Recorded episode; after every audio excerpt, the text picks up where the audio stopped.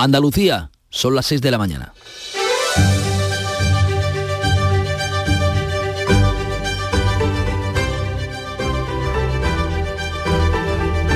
La mañana de Andalucía en Canal Sur Radio con Manuel Pérez Alcázar.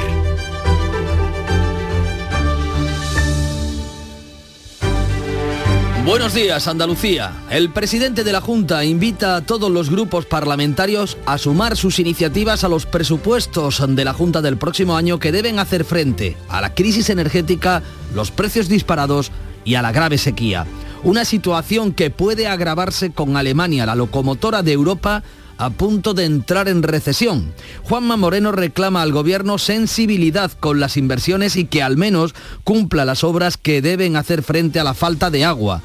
Agua que para Andalucía no solo es fuente de vida, sino también la gasolina para uno de nuestros principales sectores económicos, la agricultura y ganadería. Con el precio de la energía desbocado y, el, y en pleno año electoral, Pedro Sánchez ha anunciado un paquete de medidas por 3.000 millones de euros para rebajar la factura energética de la mitad de los hogares. Eso ha sido en un pleno en el que Vox se ha retrasado 52 segundos, el mismo tiempo que Sánchez hizo esperar al rey para esquivar los abucheos del 12 de octubre. Hoy Sánchez viaja a Alemania para tratar de impulsar con el canciller Scholz el gasoducto Midcat que rechaza Francia. Macron, que no quiere que el gas que procede de España haga competencia a la energía nuclear que vende Francia, se ha adelantado y ha amenazado comenzando a enviar su gas a los alemanes. Sánchez llega a la reunión de Berlín con un mal cartel, y es que España se ha desmarcado del escudo antimisiles que promociona Alemania, y no es el único lío que tiene en política internacional. Marruecos ha negado en una carta a Naciones Unidas que tenga frontera terrestre con Melilla. Rabat vuelve a mostrar deslealtad pese a que el gobierno de Sánchez se plegó a reconocer los planes de Marruecos para el Sáhara. Y en cuanto a la crisis de las togas, un nuevo capítulo. Los vocales del Poder Judicial eligen un presidente de trapo desoyendo la propuesta del dimitido Carlos Lesmes y provocando una bicefalia. Rafael Mozo va a quedar al frente del órgano, pero lo hará casi sin competencias. Marín Castán, el hombre de Lesmes, estará al frente del Supremo. Así va a ser hasta que Gobierno y PP logren, si es que lo hacen, pactar la renovación del Poder Judicial. La mañana de Andalucía. Estos y otros son los asuntos que marcan este viernes 14 de octubre, que vamos a comenzar mirando al cielo. Ana Giralde, buenos días. Buenos días, hoy tenemos cielos despejados o poco nubosos, los vientos de levante en la vertiente mediterránea y variables flojos en el resto, las temperaturas máximas en ascenso, salvo en el litoral mediterráneo, donde van a permanecer sin cambios. Las máximas, 32 grados en Sevilla y Córdoba, 31 grados en Huelva, 29 en Granada y Cádiz, 28 en Jaén, 27 en Almería y 26 grados de máxima en Málaga. Desarrollamos todos los asuntos de la actualidad. El presidente de la Junta ofrece a la oposición sumar sus propuestas a los próximos presupuestos andaluces. Moreno exige al Gobierno central que aumente la inversión en Andalucía. Moreno quiere que el presupuesto andaluz se apruebe con una amplia mayoría parlamentaria para hacer frente a la subida de precios y a la sequía. Moreno lamenta que las cuentas del Estado hayan recortado un 12% las inversiones que hacen frente a la falta de agua en Andalucía. Yo le pido al gobierno un mínimo de sensibilidad a una tierra que es leal a España. Y ese mínimo de sensibilidad se tiene que traducir al menos en una inversión poderosa para que nuestros agricultores, para que nuestros ganaderos, para que nuestro sector servicio, para que nuestra industria tenga viabilidad. Recuerde a Sánchez que Andalucía también es España. Moreno ha defendido su visita a Bruselas frente a las críticas de la oposición. Asegura que estará en todos los foros en los que pueda defender los intereses de Andalucía. Pedro Sánchez anuncia un paquete de ayudas por 3.000 millones de euros para rebajar la factura energética. La oposición tacha la medida de electoralista. Se crea una nueva categoría de consumidores eléctricos para trabajadores con ingresos reducidos que tendrán descuentos del 40% en la factura. Va a beneficiar a un millón y medio de hogares. Las comunidades de vecinos con calderas centrales podrán acudir a la tarifa regulada. El bono social eléctrico aumenta el descuento aplicado hasta el 80% y se duplica el presupuesto del del bono social térmico para hogares vulnerables, que va a suponer hasta 375 euros por casa y situará la ayuda mínima en 40 euros, medidas que va a aprobar el Consejo de Ministros del próximo martes. Los presidentes de gobierno de España, Portugal y Alemania abordan hoy en Berlín la construcción del gasoducto Midcat al que se opone Francia. Macron se adelanta la cita y ha comenzado a bombear gas hacia Alemania. España reclama con el apoyo alemán rescatar el proyecto del MidCat para evitar la dependencia energética de la Unión Europea. Francia rechaza el gasoducto que cruzaría su territorio desde la península ibérica hasta Alemania. Este jueves ha comenzado a enviar gas a este país, a Alemania, por el gasoducto que conecta a los dos países. Pedro Sánchez llega a la cumbre de Berlín después de que España y otros 14 países se hayan desmarcado del nuevo escudo antimisiles que promueve Alemania. Al escudo del cielo europeo se unen Bélgica, Hungría, Países Bajos, Reino Unido y hasta 14 integrantes de la OTAN a los que se suma Finlandia. España está entre los que se desmarca, aunque el gobierno dice que lo va a estudiar cuando reciba la propuesta. Nuestro país ha enviado a Ucrania cuatro lanzadores de misiles Hawk. La OTAN entregará cientos de inhibidores para anular los drones rusos e iraníes que están causando estragos en las infraestructuras y la población ucraniana. Rusia ha comenzado a evacuar a civiles de Gerson, una de las provincias anexionadas, ante el avance de las tropas ucranianas. Marruecos trata de matizar la carta enviada a Naciones Unidas en la que afirma que no tiene frontera terrestre con España en Melilla. El documento es la respuesta de Rabat al Consejo de Derechos Humanos de Naciones Unidas por el uso de la fuerza contra la avalancha de migrantes el pasado junio. En la carta Marruecos se refiere a Melilla como presidio ocupado. La respuesta de Pedro Sánchez ha sido contundente. Ceuta y Melilla, señora Gamarra, son España. La, Carta de Marruecos llega en medio de la recomposición de relaciones entre ambas partes después de que el gobierno de Sánchez respaldara el plan de Rabat para el Sahara. Un alto representante del Ministerio de Exteriores marroquí ha matizado en una entrevista a la agencia EFE en la que reconoce la existencia de frontera terrestre con España. En medio de la polémica, el gobierno español anuncia una partida de 750.000 euros para estudiar la construcción de un túnel ferroviario entre España y Marruecos bajo el estrecho de Gibraltar. El Parlamento andaluz convalida el decreto que regula la actividad de los vehículos con conductor en Andalucía solo con el voto del Partido Popular. El decreto que entró en vigor el 1 de octubre no gusta al taxi ni tampoco a la oposición. Vox se ha abstenido. PSOE y por Andalucía pedían que se tramitara como proyecto de ley para poder hacer hacer modificaciones, pero el PP lo ha impedido. Fomento insiste en la conveniencia del sector con el taxi. Esta, la convivencia está garantizada. El Pleno del Poder Judicial nombra como presidente a Rafael Mozo, el vocal más antiguo, en contra del criterio del dimitido Carlos Lesmes. La elección de Mozo por 16 votos a uno provoca la bicefalia en la cúpula judicial porque el Supremo lo preside el magistrado Francisco Marín, que el dimitido Lesmes propuso en su informe para ocupar ambos cargos. Una de las vocales se ha ausentado de la votación porque considera que el Pleno no era competente. La bicefalia ya se produjo hace 10 años tras la renuncia de Carlos Díbar. Mozo asume una presidencia interina y descafeinada de competencias con el compromiso de adoptar las decisiones por consenso. Gobierno y PP acercan posturas para acordar la renovación del Poder Judicial que se va a plasmar por escrito como exigen los populares. Y en los deportes, el Betis empata ante la Roma y logra la clasificación matemática para la siguiente ronda de la Europa League. Los de Peregrini empezaron ganando pero cedieron un empate a uno en el Villamarín. En segunda, el Granada consiguió la victoria de la tranquilidad por 5 a 0 ante el Sporting de Gijón. 6 y 8 minutos de la mañana, vamos hasta el kiosco con Beatriz Galeano. Bea, buenos días. Hola, buenos días. ¿Qué nos depara la prensa de papel? También la digital. Pues hoy en la prensa nacional dos temas en común. Por una parte las medidas económicas detalladas ayer por Pedro Sánchez en el Congreso y por otro la guerra de Ucrania. Dice el país, España tiene un colchón fiscal para medidas anticrisis de 15.000 millones. Sánchez anuncia 3.000 millones para el nuevo plan ante la inflación. La foto de portada para la guerra ucraniana ucraniana, un militar ucraniano revisando munición dejada por los rusos en Grakove,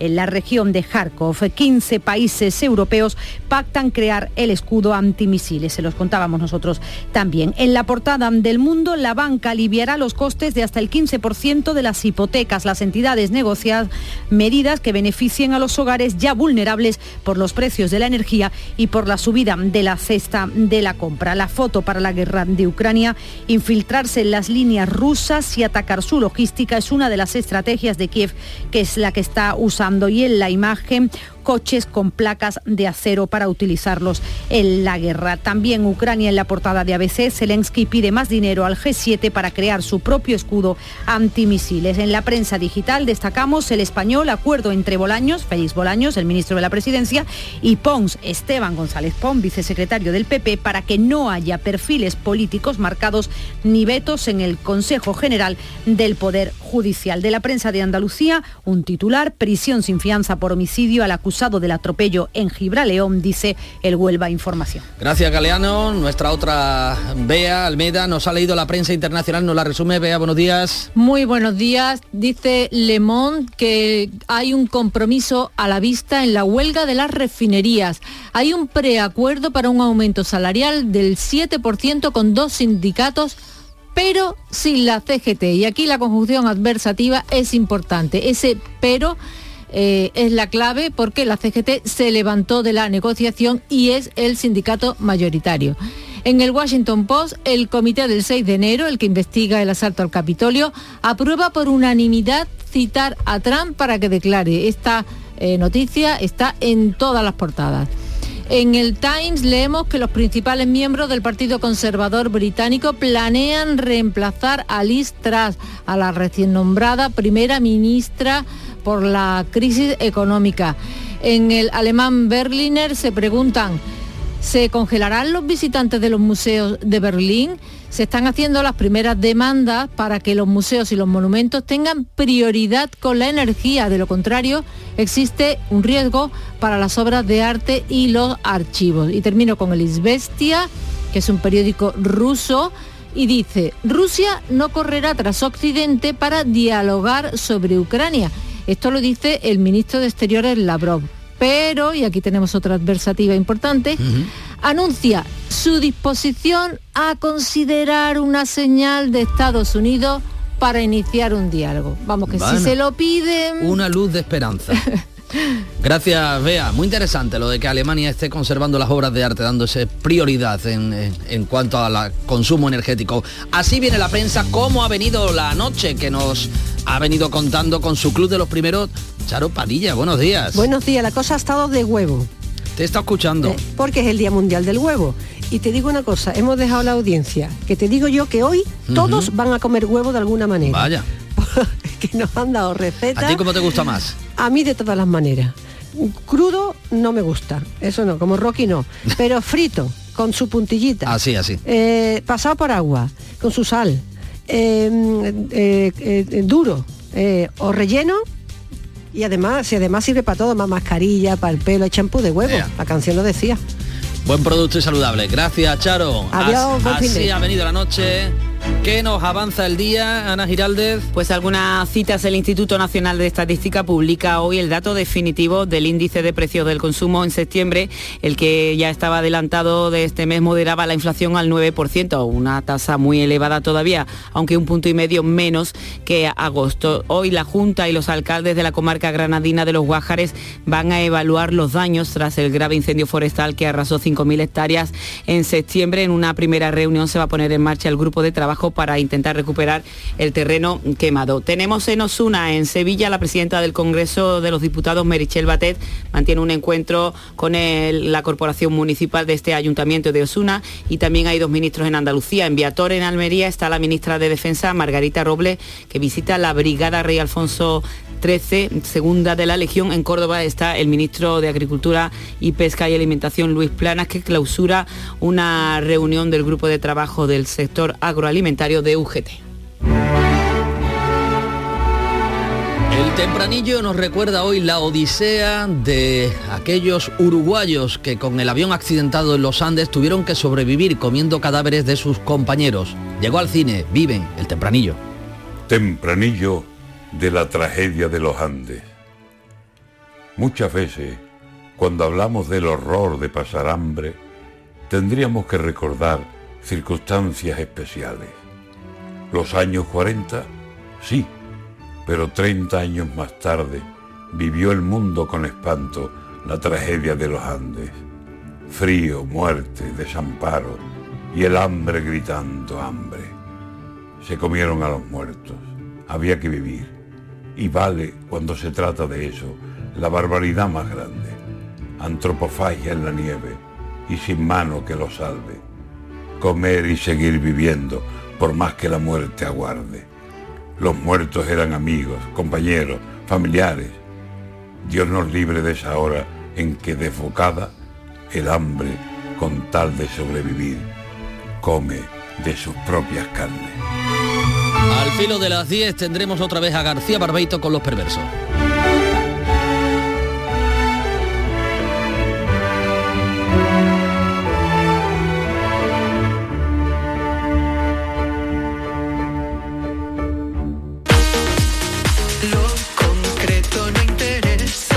La propuesta musical de este viernes en nuestro canal musical, en Canal Fiesta, la trae Fangoria, un poco de todo.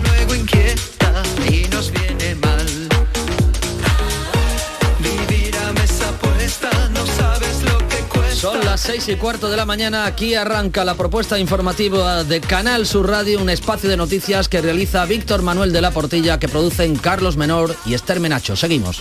Hay muchas formas de emocionar. A veces es algo tan grande como una obra de arte. Otras es tan breve como un silencio.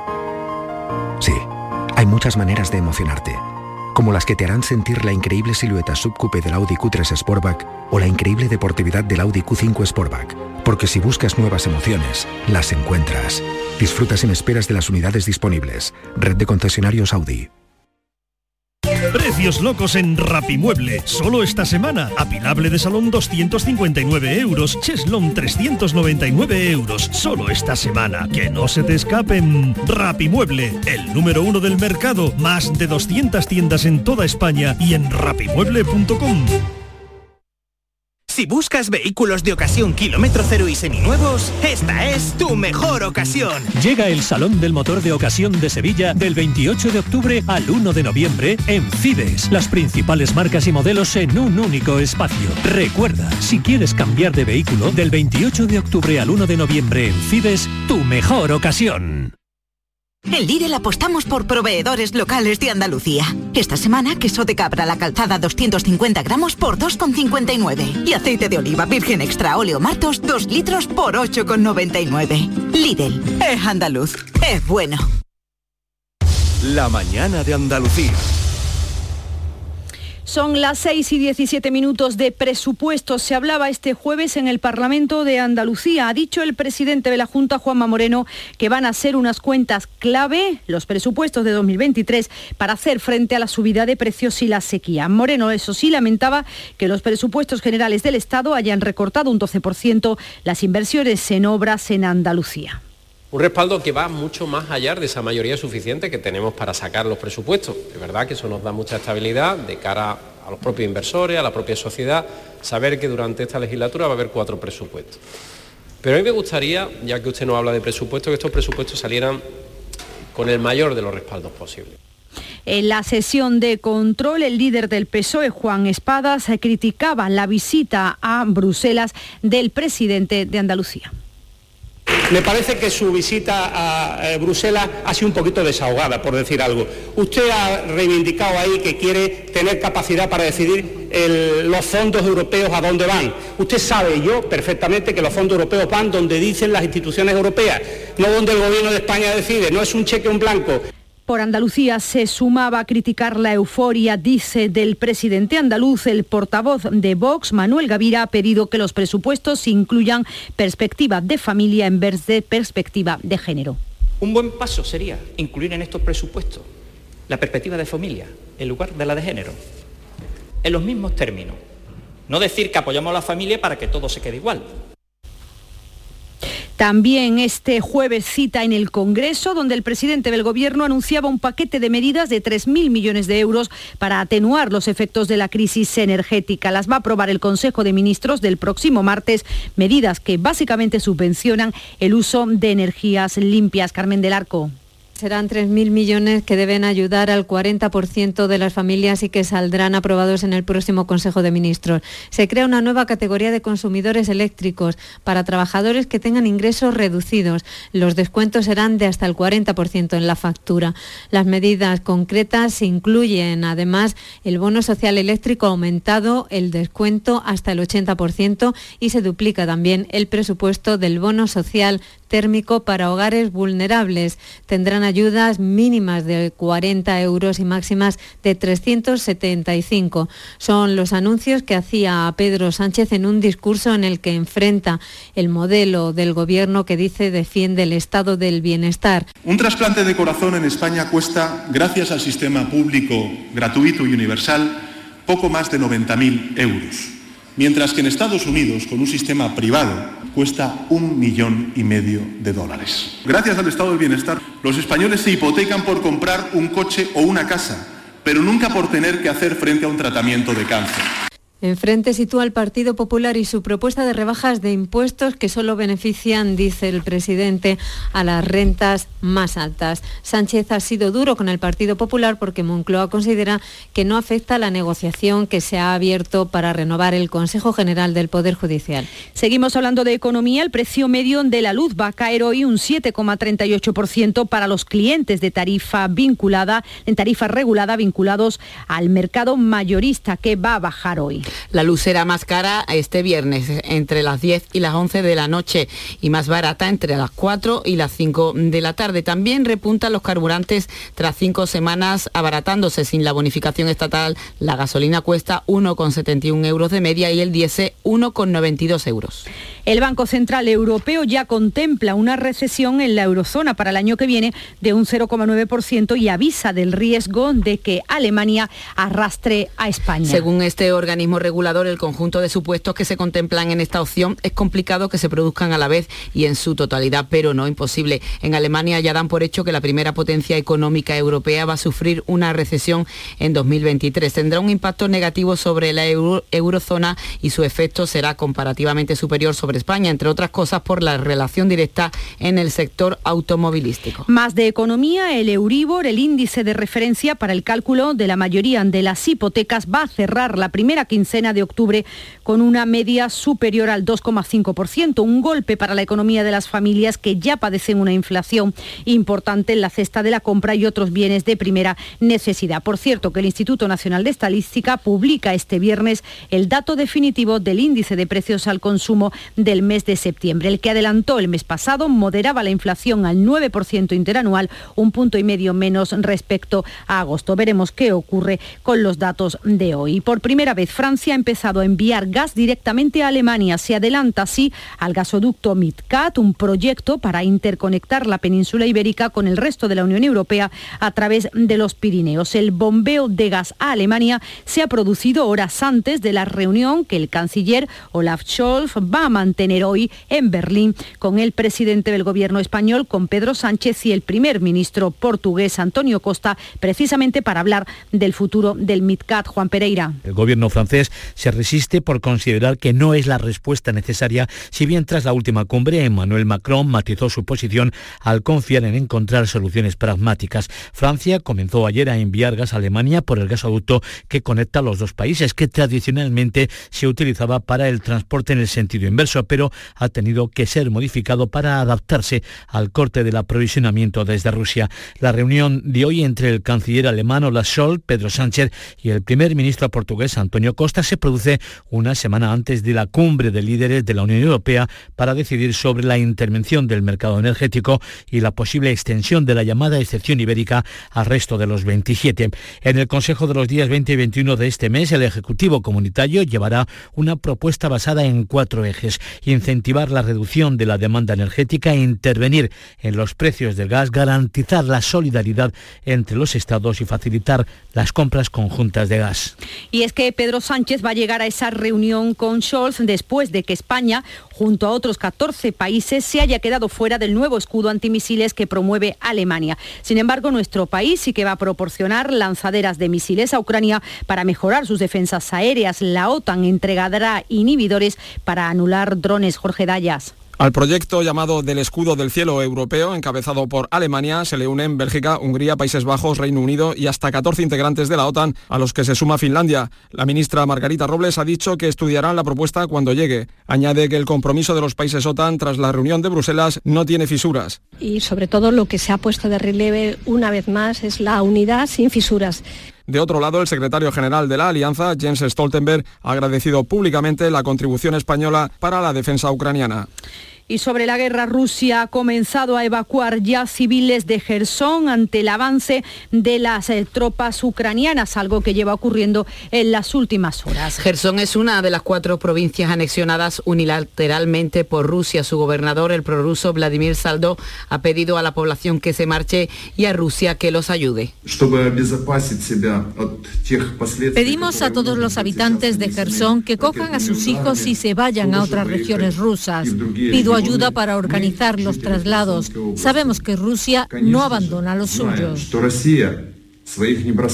Rusia ha atacado Kiev y a sus alrededores con drones de fabricación iraní. Vladimir Putin se ha reunido este jueves con el presidente turco, con Erdogan, en Kazajistán. Esta vez han hablado de negocios y no de la guerra. El líder ruso quiere vender sus fertilizantes al mundo a través de Turquía, a la vez que promueve la construcción de un gran centro de distribución de gas en territorio ruso. Mientras la OTAN advierte a Putin sobre el uso de armas nucleares, el secretario general de la Alianza Atlántica avisa de que su uso tendría consecuencias muy graves se cruzaría una línea roja de difícil vuelta atrás y cambiaría la naturaleza de la guerra. En la misma línea y muy contundente se ha expresado el alto representante de Exteriores de la Unión Europea, Josep Borrell. Cualquier ataque nuclear contra Ucrania provocaría una respuesta, no una respuesta nuclear, pero sí una militar tan poderosa que el ejército ruso sería aniquilado. Putin no debería fanfarronear. También del exterior, Marruecos trata de matizar ahora la agencia EFE con fuentes de su Ministerio de Exteriores la carta que ha enviado la ONU en la que afirma que no tiene fronteras terrestres con España y Melilla. A la ciudad autónoma se refería ese escrito como presidio ocupado. El Consejo de Derechos Humanos de Naciones Unidas había pedido explicaciones por el uso de la fuerza contra la avalancha de, de migrantes que ocurría el pasado 24 de junio. Oficialmente murieron 23 personas en territorio marroquí marroquí 37, según las distintas ONGs que estaban en la zona. El gobierno marroquí ha salido al paso de las acusaciones, eh, negando que tenga fronteras por tierra con España. Rabat dice que es inexacto emplear el término y habla de Melilla como presidio ocupado. La polémica carta se ha colado en la comparecencia de Pedro Sánchez en el Congreso, donde el presidente del gobierno ha respondido a la portavoz del PP, Cuca Gamarra. Yo creo que hoy usted aquí, como presidente del Gobierno, no debe de irse sin afirmar que esto es rotundamente falso y sin defender nuestra integridad territorial. Pero como ha habido de manera pomposa eh, algunas afirmaciones, señor Sánchez, tiene usted que Ceuta y Melilla, señora Gamarra, son España. En relación a los incidentes, Marruecos se excusa atacando a Argelia, de la que sufre, dice, una presión migratoria sin precedentes. En su defensa añade que no se usaron armas de fuego letales y que el uso de la fuerza fue proporcional. Son las 6 y 27 minutos. Hay días en la vida que son únicos. Tu cumpleaños, tu boda, tu graduación, el nacimiento de tus hijos, el día que te compraste tu primer Renault. ¿Mi primer Renault? Claro, del 17 al 22 de octubre aprovecha los días únicos de Renault y llévate tu Renault nuevo con las mejores condiciones y sin pagar cuotas hasta el año que viene. Aprovechalos. Descúbralo en la red Renault de Andalucía. La tarde de Canal Sur Radio con Mariló Maldonado tiene las mejores historias y las más emocionantes. Un programa para disfrutar de la tarde, cercano, pendiente de la actualidad, con un café con humor te escucho en tu radio. La tarde de Canal Sur Radio con Mariló Maldonado. De lunes a viernes a las 3 de la tarde. Más Andalucía, más Canal Sur Radio.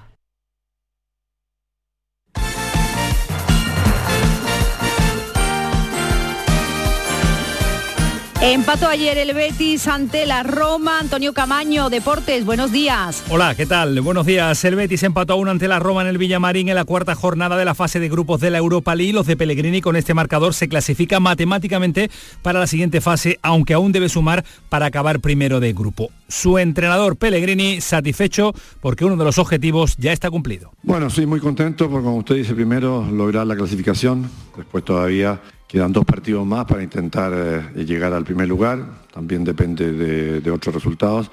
Así que en ese aspecto creo que el tener eh, a esta altura 10 puntos de 12 en el grupo de la, Europa League creo que es muy bueno. Y el Granada consiguió la victoria de la tranquilidad goleando anoche al Sporting de Gijón en la jornada de liga intersemanal después de que el equipo nazarí haya vivido unos últimos resultados irregulares en las últimas jornadas. Los de Caranca recuperan el camino del gol con un Uzuni espectacular en el día de ayer. Y buenas noticias para San Paoli porque recupera a Guder, el centrocampista serbio que trabajó en solitario el miércoles a causa de unos problemas. Ya se ejercitó en el día de ayer junto al resto de sus compañeros y parece que no va a tener demasiados problemas para estar con el equipo en Mallorca. Su participación es fundamental debido a la ausencia de Fernando.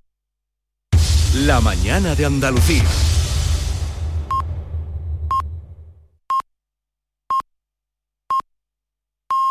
Andalucía son las seis y media de la mañana.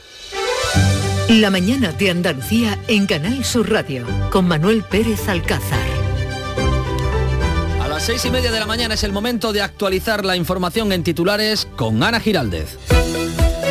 Llamamiento a la unidad para los presupuestos. El presidente de la Junta invita a todos los grupos a sumar sus iniciativas a los próximos presupuestos de la Junta para hacer frente a la inflación, la crisis energética y la sequía. 3.000 millones para aliviar la factura de la luz. El presidente del Gobierno, Pedro Sánchez, anuncia un paquete de medidas para rebajar la factura energética al 40% de los hogares. El descuento del bono social eléctrico va a aumentar hasta un 80% cumbre por el gasoducto MidCat. Los jefes del Ejecutivo español, portugués y alemán abordan hoy en Berlín la construcción del gasoducto MidCat al que se opone París, mientras Francia bombea ya gas a Alemania. Sánchez llega a la reunión con Scholz después de quedarse fuera del escudo antimisiles. Rafael Mozo, presidente del Consejo General del Poder Judicial. En sustitución del dimitido Carlos Lesmes, el vocal progresista quedará al frente del órgano de gobierno de los jueces prácticamente sin competencias. Marín Castán se situará al frente del Supremo, bicefalia judicial por tanto hasta que el PSOE y el PP logren pactar su renovación. El Banco Central Europeo ve inevitable la recesión en la eurozona. Y el Euribor, el índice de referencia para el cálculo de las hipotecas, sigue al alza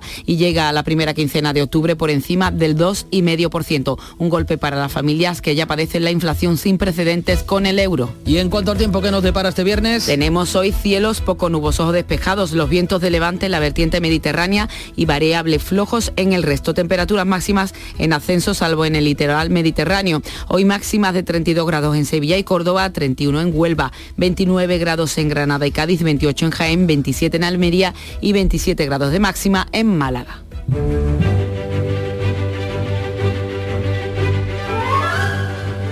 Es 14 de octubre y como le venimos contando hoy en el Santoral, la Iglesia reconoce a San Calixto I Papa. Fue un diácono que entre otras tareas tuvo a su cuidado un cementerio de la Vía Apia en Roma y que, tras su intenso pontificado, acabó muriendo víctima del martirio. Y fue un 14 de octubre del siglo, en pleno siglo XVI, el siglo de oro de las letras españolas, en 1536, tal día como hoy, fallecía uno de los grandes de nuestra literatura, Garcilaso de la Vega.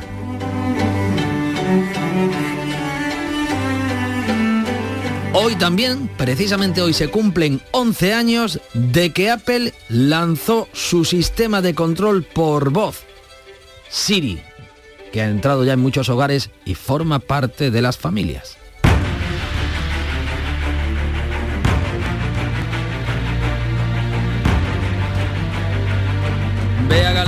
A llevar al kiosco en unos instantes. Bea, buenos días. ¿Qué tal? Buenos días de nuevo. te sugiero esta cita. La vida es corta, viviendo todo falta, muriendo todo sobra. Y como no podía ser de otra manera, hoy la cita nos la trae nuestro eh, cumbre de las letras Garcilaso de la Vega, al que recordamos en el día en que fallecía en el año 1536.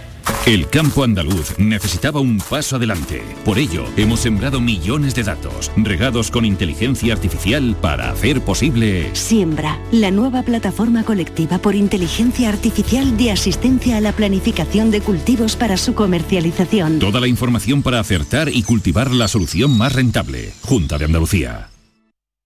Hay muchas formas de emocionar. A veces es algo tan grande como una obra de arte. Otras es tan breve como un silencio. Sí, hay muchas maneras de emocionarte, como las que te harán sentir la increíble silueta subcoupe del Audi Q3 Sportback o la increíble deportividad del Audi Q5 Sportback. Porque si buscas nuevas emociones, las encuentras. Disfruta sin esperas de las unidades disponibles. Red de concesionarios Audi. Si buscas vehículos de ocasión kilómetro cero y seminuevos, esta es tu mejor ocasión. Llega el Salón del Motor de Ocasión de Sevilla del 28 de octubre al 1 de noviembre en Fides. Las principales marcas y modelos en un único espacio. Recuerda, si quieres cambiar de vehículo, del 28 de octubre al 1 de noviembre en Fides, tu mejor ocasión. 6.35 minutos de la mañana, ahora sí, Bea Galeano ha abierto el kiosco, ha recogido la prensa en papel, ha leído también la prensa digital y nos trae un resumen de lo más interesante que hoy puedan encontrar en los periódicos. Bea, cuéntanos. Hay variedad de temas hoy, Manolo, en la prensa, aunque casi todos los periódicos de tirada nacional tienen en portada dos asuntos. Uno, la economía, esas medidas económicas detalladas ayer por el presidente del gobierno y la fotografía de portada llama la atención en todos los medios sobre el mismo asunto, la guerra de Ucrania. En el país, eh, España tiene un colchón fiscal para medidas anticrisis de 15.000 millones, se refiere a esos 3.000 millones anunciados por Pedro Sánchez. En la foto de portada, un militar ucraniano revisando munición dejada por los rusos en Grakove, en la región de Yarkov. 15 países europeos, dice el país, pactan crear el escudo antimisiles. España se queda fuera de la iniciativa liderada por Alemania en el seno de la OTAN para hacer frente a la amenaza de Rusia. Destaco también otro titular en el país con un, reportaje interesante, acoso en el instituto, entre comillas, son cosas de niños. Eh, narra la historia de dos chicas de 16 años en un instituto público de Leganés. Esto es lo que le decía el director de ese instituto a los padres, a pesar de que a las niñas las llamaban de forma habitual guarras y putas. Acoso, cosas de niños. El mundo dice, la banca aliviará los costes de hasta el 15% de las hipotecas, el tema económico del mundo.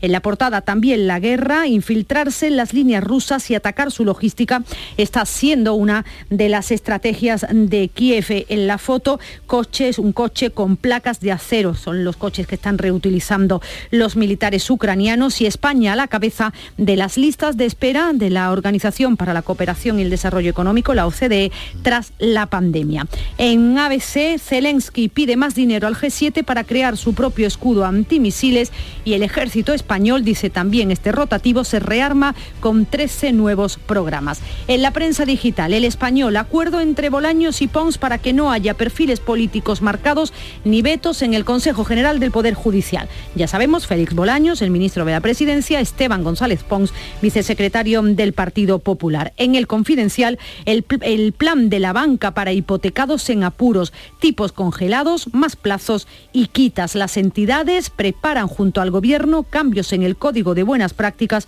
y estudian congelaciones selectivas a los clientes que están más afectados por la crisis. También de eso hablaremos en la entrevista de las 9 de la mañana. Vea. Es eh, un asunto del que desde luego interesa a los ciudadanos. Es el mismo que lleva en el titular el diario. Sánchez anuncia nuevas ayudas energéticas para las familias vulnerables y una rebaja del gas para las calefacciones centrales. Vamos con la prensa de Andalucía. Manolo, si te parece, en Huelva información, prisión sin fianza por homicidio al acusado del atropello de Gibraleón. El detenido está ahora en la enfermería de la Ribera para su vigilancia y aislamiento. Llama la atención también este asunto que lleva en portada el diario de Sevilla. Carpetazo al atropello del Duque. Esto fue un atropello con 10 heridos que ocurría en la plaza del Duque de, de Sevilla. La jueza archiva la causa del accidente, pero atención, en tres años no se ha tomado ninguna declaración a los investigados, tampoco se ha realizado el informe pericial. Expolio también en la raza del parque, el restaurante que lleva ya semanas sufriendo el saqueo de los vándalos con fotografía también para ello. En Málaga hoy la sequía merma la cosecha de castañas. Este año eh, hay una gran calidad, por lo que se va a pagar a dos euros el kilo, aunque será la cosecha menor. En el Día de Córdoba, los usuarios de patinetes deberán tener seguro desde el próximo año.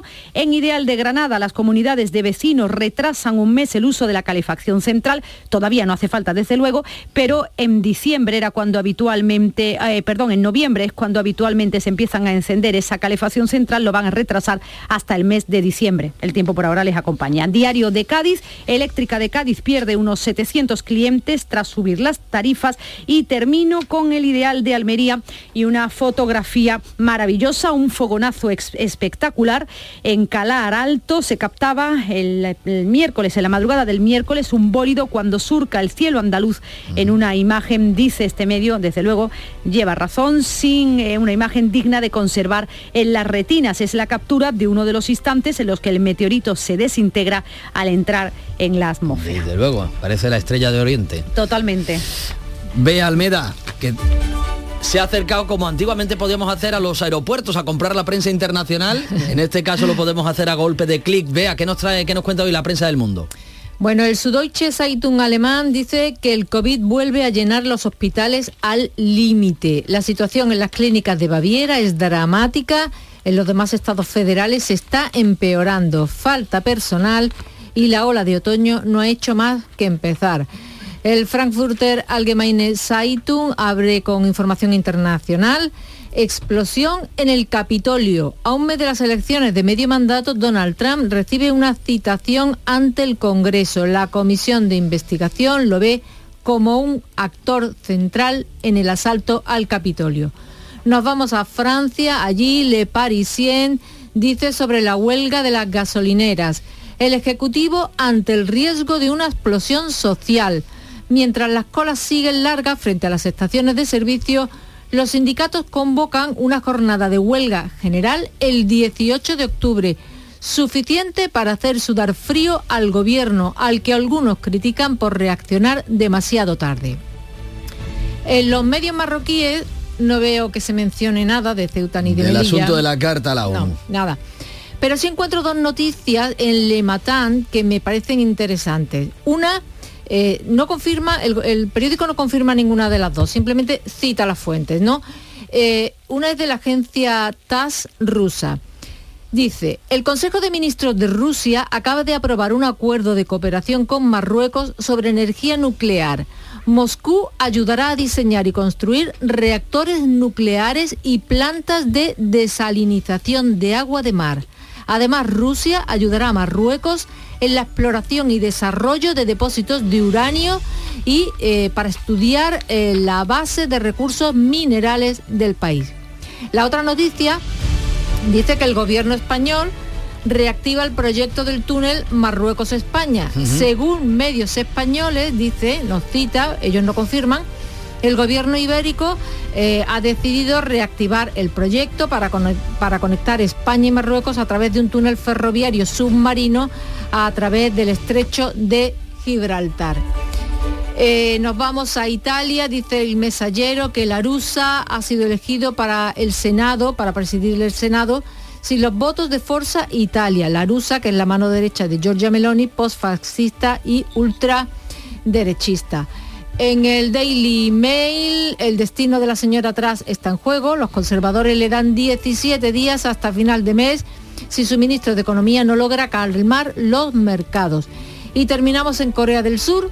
El Chosun Ilbo titula Corea del Sur impone sanciones a Corea del Norte por primera vez en cinco años. Pyongyang ha disparado esta noche dos misiles de crucero de largo alcance y ha lanzado 170 ráfagas de artillería que han impactado cerca de la frontera. Provocación grave, clara violación del acuerdo para la paz. Gracias, Bea. Disfruta del merecidísimo descanso. 6.43 minutos de la mañana. Siguen con más noticias con Beatriz Galeano. En Lidl apostamos por proveedores locales de Andalucía. Esta semana, queso de cabra la calzada 250 gramos por 2,59. Y aceite de oliva virgen extra óleo martos 2 litros por 8,99. Lidl, es andaluz, es bueno. Hay días en la vida que son únicos. Tu cumpleaños, tu boda, tu graduación, el nacimiento de tus hijos, el día que te compraste tu primer Renault. ¿Mi primer Renault? Claro, del 17 al 22 de octubre aprovecha los días únicos de Renault y llévate tu Renault nuevo con las mejores condiciones y sin pagar cuotas hasta el año que viene. Aprovechalos. Descúbralo en la red Renault de Andalucía.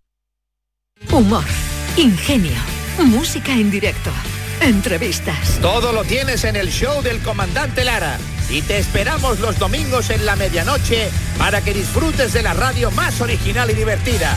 ¡Vas a flipar! ¡Síguenos! El show del comandante Lara. Este domingo en la medianoche. Canal Sur Radio, la radio de Andalucía. La mañana de Andalucía. El Pleno del Consejo General del Poder Judicial ha nombrado suplente de Carlos Lesmes al vocal más antiguo, el progresista Rafael Mozo. Se produce así una bicefalia en la cúpula judicial porque el Supremo está presidido por el magistrado Francisco Marín Castán, hasta ahora vicepresidente del Alto Tribunal. Solo se ha ausentado una vocal que no quería participar en la votación porque consideraba que el Pleno no era competente. Siguen abiertas, por tanto, las negociaciones entre Partido Popular y Partido Socialista para la renovación de cargos en el Consejo General del Poder Judicial, aunque parece que están cerca del acuerdo. Aseguran los populares que existe un pacto entre el presidente Sánchez y Núñez Feijó. El presidente popular, eso sí, ha exigido que cualquier acuerdo que se adopte sea por escrito. Es evidente que todos los acuerdos que lleguemos con el Gobierno tienen que ser acuerdos escritos, porque si los acuerdos son orales, son meras conversaciones. No conozco ningún acuerdo que no se escriba, que no se firme, que no comprometa a las partes. Por su parte, el presidente del Gobierno, Pedro Sánchez, ha insistido en que el Partido Popular debe cumplir las normas democráticas y reconocer que su propuesta de cambio en la cúpula del Poder Judicial ya fue rechazada por las Cortes. Acepten ustedes el resultado democrático y asuman que tienen que cumplir la ley, que tienen que cumplir la Constitución y, por tanto, creo que, el debate se sustancia en una sola frase y es si el Partido Popular quiere volver o no al acuerdo de 1978.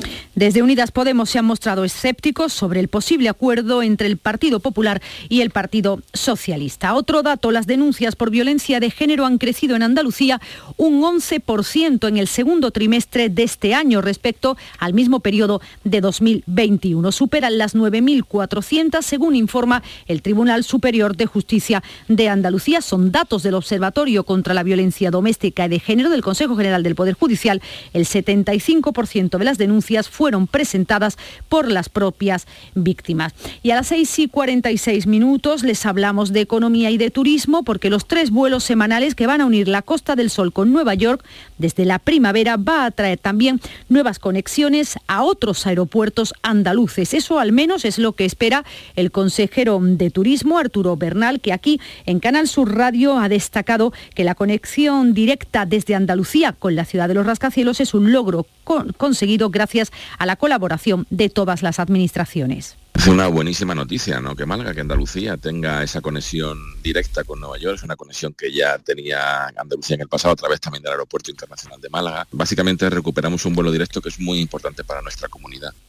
No están tan contentos en Sevilla, que esperaban que ese vuelo saliera desde el aeropuerto de San Pablo. El sector turístico sevillano estaba trabajando para conseguir ese enlace con Nueva York. Los hoteleros consideran que hay que seguir negociando para establecer rutas con otras ciudades estadounidenses como Miami. El turismo norteamericano, de hecho, es el segundo en cuanto a volumen de visitantes internacionales que llegan a Sevilla. Manuel Cornax, desde la Asociación Sevillana de Hoteles, lamenta que las gestiones no hayan dado el fruto que se esperaba.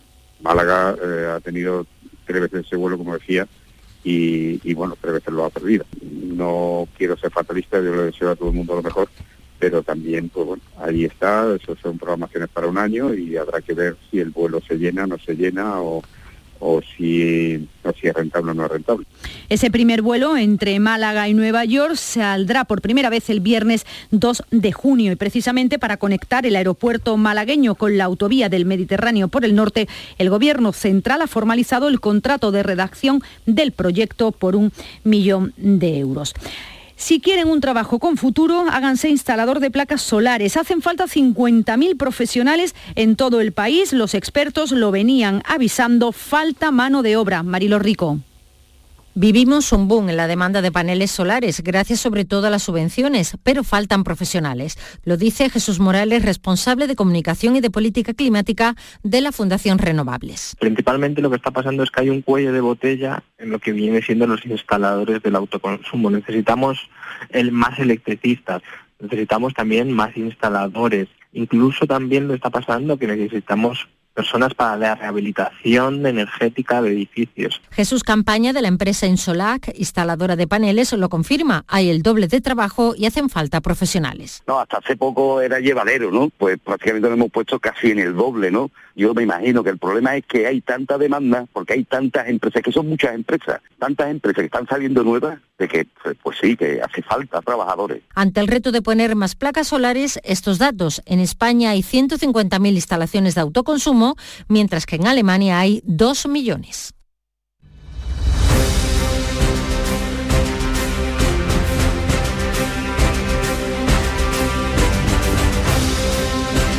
Nos acercamos a las 7 menos 10 de la mañana, tiempo como cada día para la información más cercana aquí en Canal Sur Radio y en Radio Andalucía Información.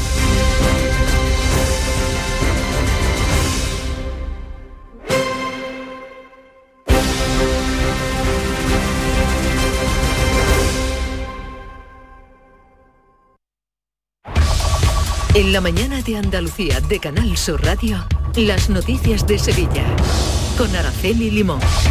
Saludos, muy buenos días. En Sevilla, reacciones políticas y también empresariales al hecho de que se haya perdido el vuelo directo con Nueva York. Exo en el mismo día en el que comienza en el Palacio de Congreso Sevilla de Boda, uno de los certámenes que más público reúne y en el que parece que se pone fin a las grandes construcciones de la Avenida de la Palmera. En Dos Hermanas todos son preparativos para la romería de Valme este fin de semana. A esta hora de la mañana tenemos 18 grados y poca variación en el tiempo, solo que las temperaturas máximas van a subir ligeramente, con lo que este fin de semana hará más calor al mediodía. Se alcanzarán hoy 33 grados en Lebrija, 32 en Sevilla y 31 en Écija y en Morón. De momento el tráfico está tranquilo. Suso se la pasa a Joao, Joao se queda solo, va a marcar, no hay nadie, tira ahí, no, ha fallado, qué ocasión más clara, qué ocasión. Las ocasiones están para aprovecharlas. Ven a los concesionarios de Grupo Sirsa y consigue uno de nuestros más de mil vehículos de ocasión de Renault, Dacia, Mazda, Volvo o Suzuki, con hasta cinco años de garantía y un descuentazo de hasta 2.000 euros. Esto sí que es una ocasión, menudo gol de Grupo Sirsa. Las noticias de Sevilla. Canal Sur Radio. La confirmación de que Sevilla se queda sin vuelo directo con Nueva York ha ocasionado multitud de reacciones tanto en el propio sector turístico como en el ámbito político. La Comisión de Conectividad, en la que están representadas las empresas y las administraciones, lleva años negociando con las operadoras para conseguir esta conexión directa con Nueva York. El presidente de la Asociación de Hoteles de Sevilla, Manuel Cornax, ha mostrado su decepción en Canal Sur Radio cuando parecía que el asunto estaba casi casi cerrado y ha asegurado que hay que seguir negociando ya que Sevilla recibe, recibe más turismo norteamericano que Málaga. que es tres veces más eh, el número de turistas americanos que vienen a, a Sevilla que el que va a la Costa del Sol. Por eso nosotros teníamos muchas muchas esperanzas, entre otras cosas, de que eso, ese vuelo al final acabara en Sevilla. Porque en Sevilla, pues mm, hay que tener en cuenta que no solamente viene turismo americano, sino que hay muchísimos americanos que vienen a aprender español a, a Sevilla. O sea que el, lo que sostiene una línea, ayudas que puede haber y fundamentalmente el tráfico. Y el tráfico en Sevilla estaba justificado por muchas razones. Las asociaciones de viaje proponen negociar un nuevo destino. Por ejemplo, Miami. José Manuel Lastras, el presidente. Tenemos que seguir luchando para conseguir una conexión directa bien con Nueva York o bien con otras ciudades de Estados Unidos, que no, no, no se está trabajando solamente en Nueva York, también se puede y de hecho se está trabajando con otras opciones como por ejemplo puede ser Miami. Reacciones también políticas. El candidato del PP a la alcaldía, José Luis Sanz, considera responsable de ello al alcalde por no promocionar, dice Sevilla, lo suficiente. Sí, el problema de Sevilla es que no hace los deberes. Y cuando no se hacen los deberes, cuando no se trabaja para conseguir las cosas, las cosas no te llueven del cielo. No es un problema de la Junta de Andalucía, es un problema, un problema de quien no sabe posicionar esta ciudad a nivel internacional. Mientras tanto, el alcalde Antonio Muñoz asegura que Sevilla tiene razones de peso para tener esta conexión directa con Nueva York y culpa a la Junta de Andalucía. Somos la segunda o tercera ciudad de España en recibir turismo norteamericano y duplicamos o triplicamos a cualquier ciudad andaluza en hoteles de 4 y 5 estrellas. Por tanto, estamos hablando de una decisión que seguramente habrá tenido algún factor que haya distorsionado esa decisión empresarial. ¿Cuál es? Bueno, pues pregúntenle usted a la Junta de Andalucía. El consejero de Turismo Arturo Bernal insiste que la conexión Málaga-Nueva York será positiva para todo el turismo andaluz, incluido el sevillano. Básicamente recuperamos un vuelo directo que es muy importante para nuestra comunidad y tiene una doble importancia, no solamente esa conexión directa que, decimos que va a mover a 4.000 personas prácticamente al mes entre, los dos, eh, entre los dos aeropuertos, sino que, que también también supone un poco la, pica en Flandes que nos hace tener presencia en, el tráfico internacional en relación a Andalucía. Por cierto, del 2 al 4 de noviembre se celebra en Fibes la tercera edición de la Cumbre Global sobre Innovación Turística. Está previsto que acudan 6.000 profesionales y expertos del sector. Intervendrán 400 ponentes, entre ellos representantes de destinos turísticos de todo el mundo y responsables de grandes empresas dedicadas al turismo internacional. Hablarán de sus experiencias en la aplicación de las nuevas tecnologías en sus negocios. Silvia Avilés es la directora del encuentro. Que las empresas tecnológicas, empresas de servicio, presentan sus innovaciones para el sector turístico de business intelligence, de gestión del dato, de inteligencia artificial, de Internet de las cosas, del metaverso, cómo se está implementando en el sector turístico y cómo todas estas herramientas pueden ayudar a hacer mucho más competitivo y eficiente las empresas del sector turístico. Las 6 y 55. ¿Planeando salir de escapada o de fin de semana? Recuerda, hay otra Sevilla. Asómate a la provincia y disfruta de un turismo seguro en cada uno de sus espacios naturales, pueblos monumentales y alojamientos. Cambia de vistas. ProDetour Turismo de la Provincia, Diputación de Sevilla. Los lunes a las 10 de la noche, en Canal Sur Radio, El Llamador. En Canal Sur Radio, las noticias de Sevilla. Y en el Palacio de Exposiciones y Congresos de Sevilla se inaugura hoy Sevilla de Boda, uno de los certámenes que más público tienen de todos los que eh, se celebran a lo largo del año. La cita anual de las empresas de los profesionales del sector nucial que ofrece hasta el domingo todas las novedades y tendencias para quienes quieren organizar su boda, un sector en alza tras las restricciones de la pandemia del COVID. Se trata de un encuentro de referencia que cumple un cuarto de siglo, que está de bodas de oro. Escuchan a Antonio Jiménez, gerente de Sevilla City Office. Y este año es verdad que, hemos crecido hasta más de 75 expositores, hoy incluso esta mañana se han cerrado dos más y entendemos que en los tres días, desde el día 14, 14, 15 y 16 de octubre, pasarán en torno a 8.000 personas. Freno definitivo a las macro residencias de estudiantes y las grandes clínicas en la Avenida de la Palmera, aunque eso sí se van a mantener las que ya están construidas o las que están en proceso. El ayuntamiento aprobará en el próximo pleno de forma definitiva la normativa que prohíbe un plus de edificabilidad a estos equipamientos privados y que que ha provocado eh, la construcción de grandes edificios, construcciones completamente ajenas al entorno y muy criticadas por vecinos y por arquitectos. Tras el paso por el Pleno entrará en vigor a partir de entonces y los promotores tendrán que ajustar todos los proyectos a las condiciones residenciales o terciarias que tiene esta avenida que nació para la exposición de 1929 y recuperar 20 conventos de la ciudad. Ese es el objetivo del Plan Sevilla Oculta que ha presentado el candidato del Partido Popular la alcaldía sevillana.